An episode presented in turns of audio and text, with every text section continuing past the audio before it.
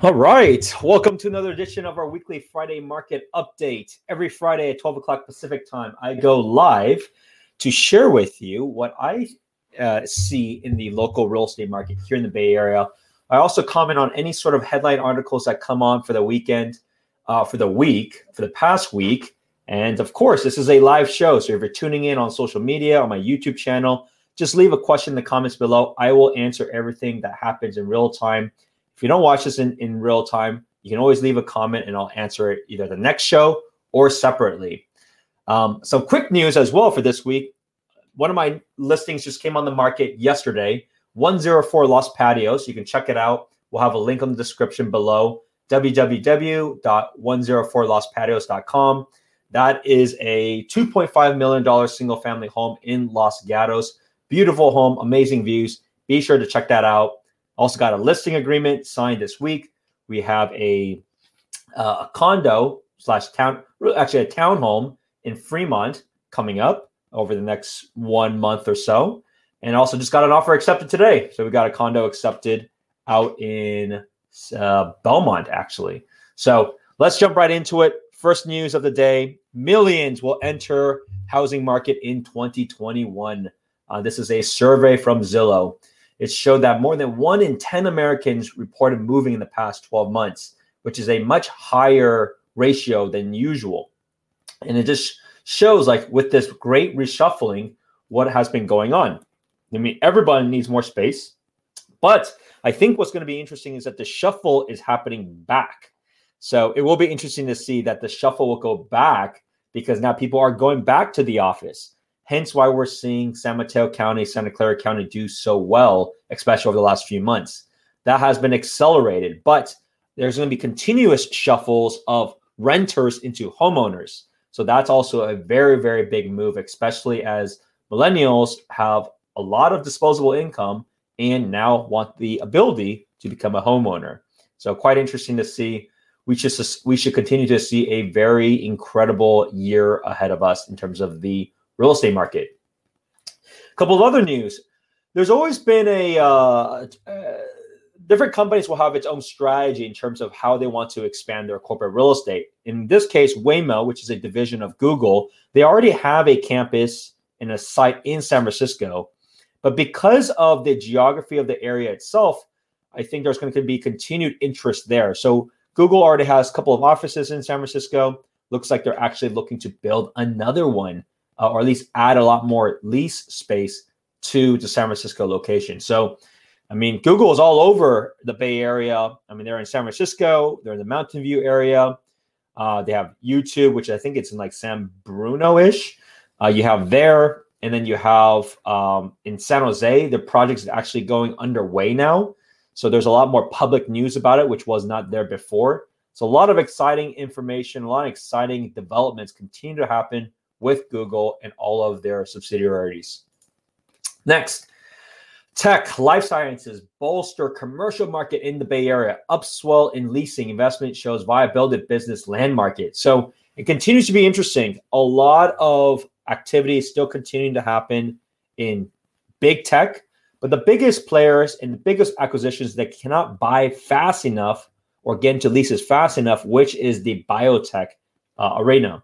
They are continuing to expand like crazy.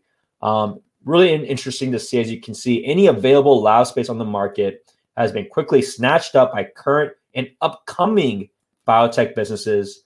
And it seems like even more develop, developers are working on office life science conversions due to the never ending demand on the peninsula.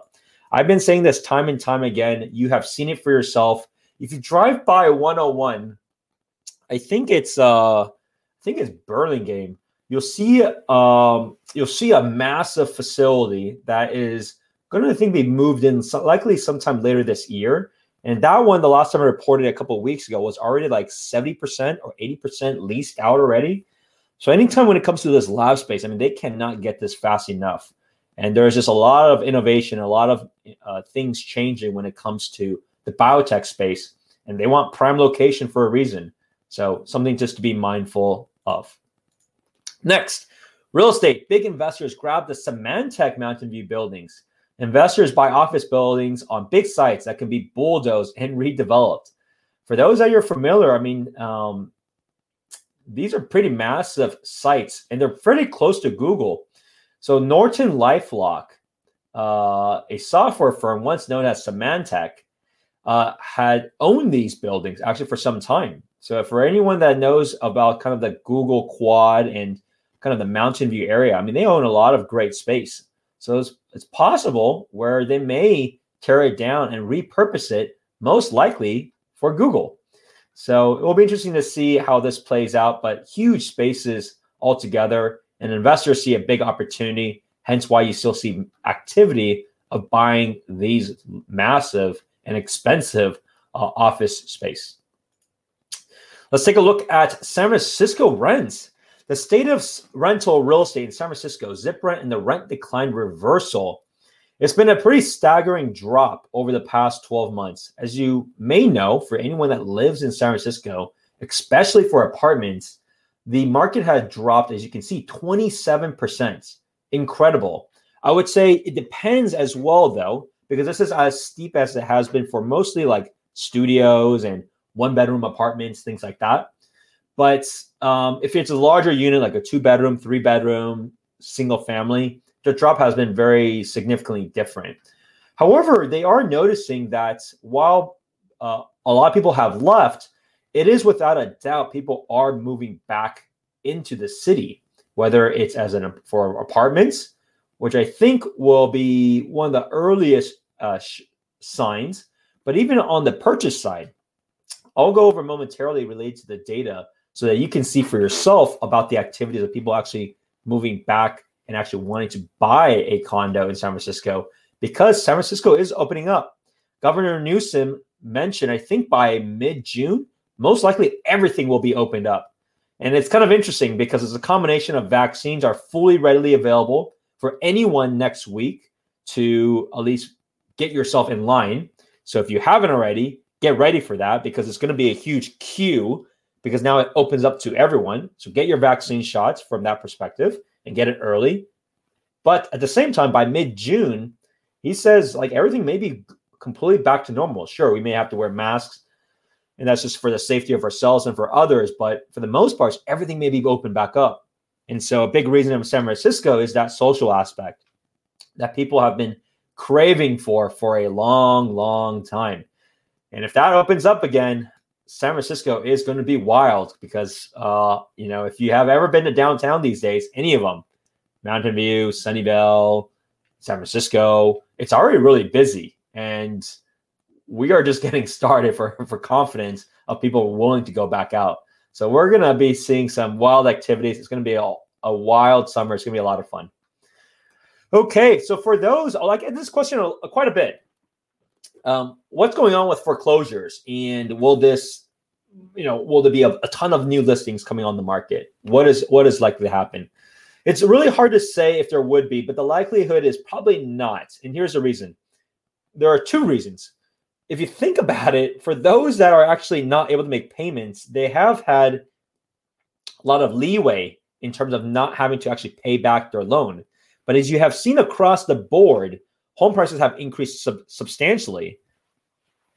So the crazy part about this is that people have actually been able to not pay their mortgages and have their prices go up. So it's kind of this um, this situation, which is a completely different story than in 2008, 2009, right, where prices were tanking. They had to sell, um, and nobody was was buying.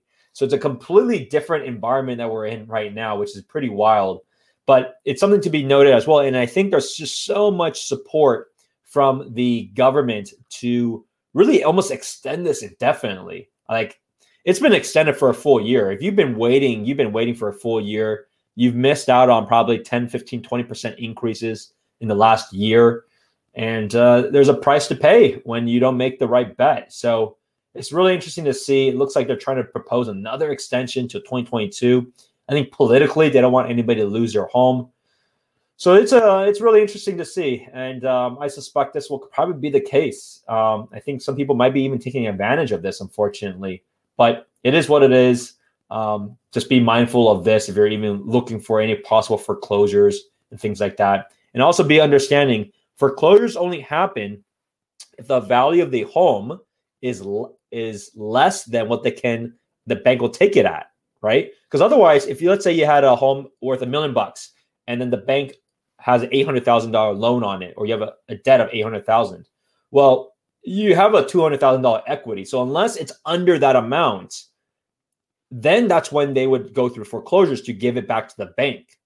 But because things have gone so much higher, that buffer and that equity is actually somewhat high. Even if they were 95% leverage in the past when they bought the home, given probably homes in most areas gone up 10% at the very least, they already have a 15% buffer. So they already can sell it for a profit. Something, something to be mindful of when it comes to uh, this as well. It's all relative to the equity uh, because that that is what truly gives them the options as to what they can do. So that's uh, my feedback related to foreclosures.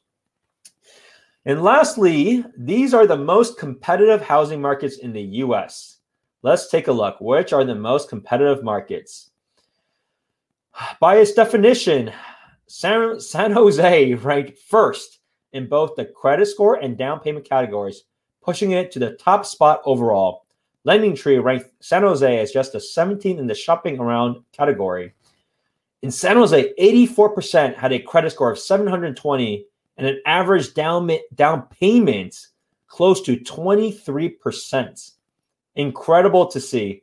So the wild part about this market is that we are people are not buying in all cash. I mean, there are some, but not not that not that much, quite frankly. Number one. Number two, it's just regular buyers, like regular employ, you know, just regular employees uh, for these companies that are buying, right? They have good credit score. They're putting a, a good amount down, especially in this market where it's a rising price market. You have to factor in some level of appraisal risk. It doesn't necessarily mean you go with an appraisal contingency. It just means you need to be able to budget maybe extra 5% just in case. It's always case by case of how much others have sold for. So you have to be strategic with your realtor when you're competing, but also at the same time ensuring that you're protected when it comes to the down payments and any sort of appraisal gap that you may have. But it is really interesting. You can see San Jose is one of the top spots. Uh, but at the same time, you have other ones. Austin, Texas, wild. Seattle hasn't actually had too much um, hasn't had too much uh, noise, but it's been doing very, very well at the same time. And but still, even San Jose, San Francisco, Raleigh, North Carolina, these are the three metros with the most competitive home buyers. So if you want to talk about competition, while there may be a lot of bidders in other markets, the reality of qu- high quality bid- bidders are still in these markets because they're doing very, very well, at least from their personal um, uh, salary and income perspective. So something to be mindful of as you guys compete. Be sure at the end of the day, I mean, the realtor matters. Most offers, if it's priced fair, especially in the, I would say the one to two and a half million dollar range, will have a good amount of offers, maybe 10 to 20 offers. Um, so uh, it's just something to be mindful of as you go, as you go hunt. All right, let's take a look at the activity. So San Mateo County, uh, in terms of new listings this week, 215 new listings. This is a very high amount, much higher than previous times. And right now we have spring break. Uh, so, you know, I have my listing up. I'm not sure if that will affect things. We'll see what happens. But in terms of number of new listings, we have a lot of new listings 215. Contingent pending has dropped for this week 178. We'll see how it plays out next week. As you can see, last week we had a ton that went contingent pending. So that may also have an impact. Take a look at the prices. This is always a week by week comparison. You can see as we go through kind of the 8th and 9th of April, it seems like we're going to continue to push records. That is my prediction as well. I don't think it's this crazy number as well as before, but I think it would probably be about this level, if not a little bit higher, in my opinion, given what I know others that are going to be selling for in April. This is my guess. But take a look at condos and townhomes. Look at this role reversal. It's been really, really interesting to see this change. Right now, I mean, we're pushing prior to pre-COVID levels. So really interesting to see as people want to get back into living in these prime areas, especially due to work. Santa Clara County, 560 new listings this week. Incredible amounts.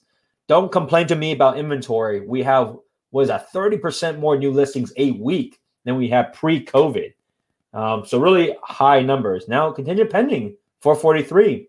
We'll see if this continues to be the case. But as you can see from a pricing perspective, my guess is that it won't see this kind of steep increase over the last uh, month but I think it will probably continue to push a little bit higher. Like I said, this has been a really stark increase. It's been about 15, 20% within the last two months. I think it'll slow down a little bit. So it gives a lot of buyers a lot more hope that there's a less of an appraisal gap or issue. But I think it'll still continue to rise given what we see. But lots of new listings, 560. Incredible. That's a lot of homes on the market. Alameda County, man, look at this though. Even 10 days in, it's shaping to be absolutely wild. I mean, look at this increase. Uh, I don't think it'll end at this. I and you better hope not, um, unless you're a seller. That is a different story. Um, but this is pretty wild right now. So we'll see what happens. Uh, I think it should lower.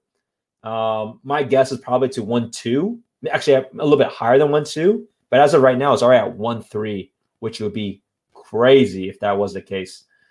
But I mean, at the same time, I mean, I, am making a several bids in Fremont. It's not it's not impossible because the ones in Fremont that we're bidding on single family, they are just blowing through. I mean, any comps. I think relative to my analysis, bidding across the entire Bay Area, like Fremont area has been one of the most uh, biggest differences in terms of what it should go for, even when you factor in things like this, which is a premium. So um, it's pretty wild in Fremont. And so it, it, could very well be leading to this. So something to be mindful of. As you can see, even condos and townhomes have picked up, breaking up, you know, all time. Uh, well, not all time, but at least for the last year in terms of prices. We'll wrap up with a few more. Contra Costa County, incredible growth, continues to see that growth. I mean, look at this year over year comparison. I mean, that's uh that's what 30 30 something percent, almost 40% growth in the last year for single family. Pretty incredible to see. Condos, townhomes have also increased. Let's wrap up with San Francisco so that people can get a, a little bit of a glimpse. You can see single family still an increase, as you can see, has been picking up over the last several months. So single family has done very well. Even condos, as you can see here, has continued to pick up. So I mentioned before, people are starting to see um, the opportunity to go back, but I don't think we're going to break any sort of record numbers. But the property that you may like may no longer be as uh, easy to get as it was before. So that's something just to be mindful of. It may be uh, there may be a little bit more competition. The days on market will shrink, but nothing too crazy, as you can see through this chart. So that, that wraps up this week's episode. If you enjoyed this video, please be sure to like, make sure you like it, subscribe to my YouTube channel. If you're listening on the podcast, be sure to leave a positive five star review there. And if you want to check out my latest listing, you can see it just recently posted right here. It's at 104 Los Patios. I think you'll absolutely love it. I'll see you at the next one. Enjoy the weekend. Bye now. Thanks for tuning in to another episode of this podcast. If you like this show, please be sure to leave a five star review for wherever you have searched for it. And if you wanted to talk about your real estate goals, feel free to reach out at any time. You can email me at spencer at spencerhsu.com or give me a call or text 408 223 5493. Talk to you soon. Have a good one.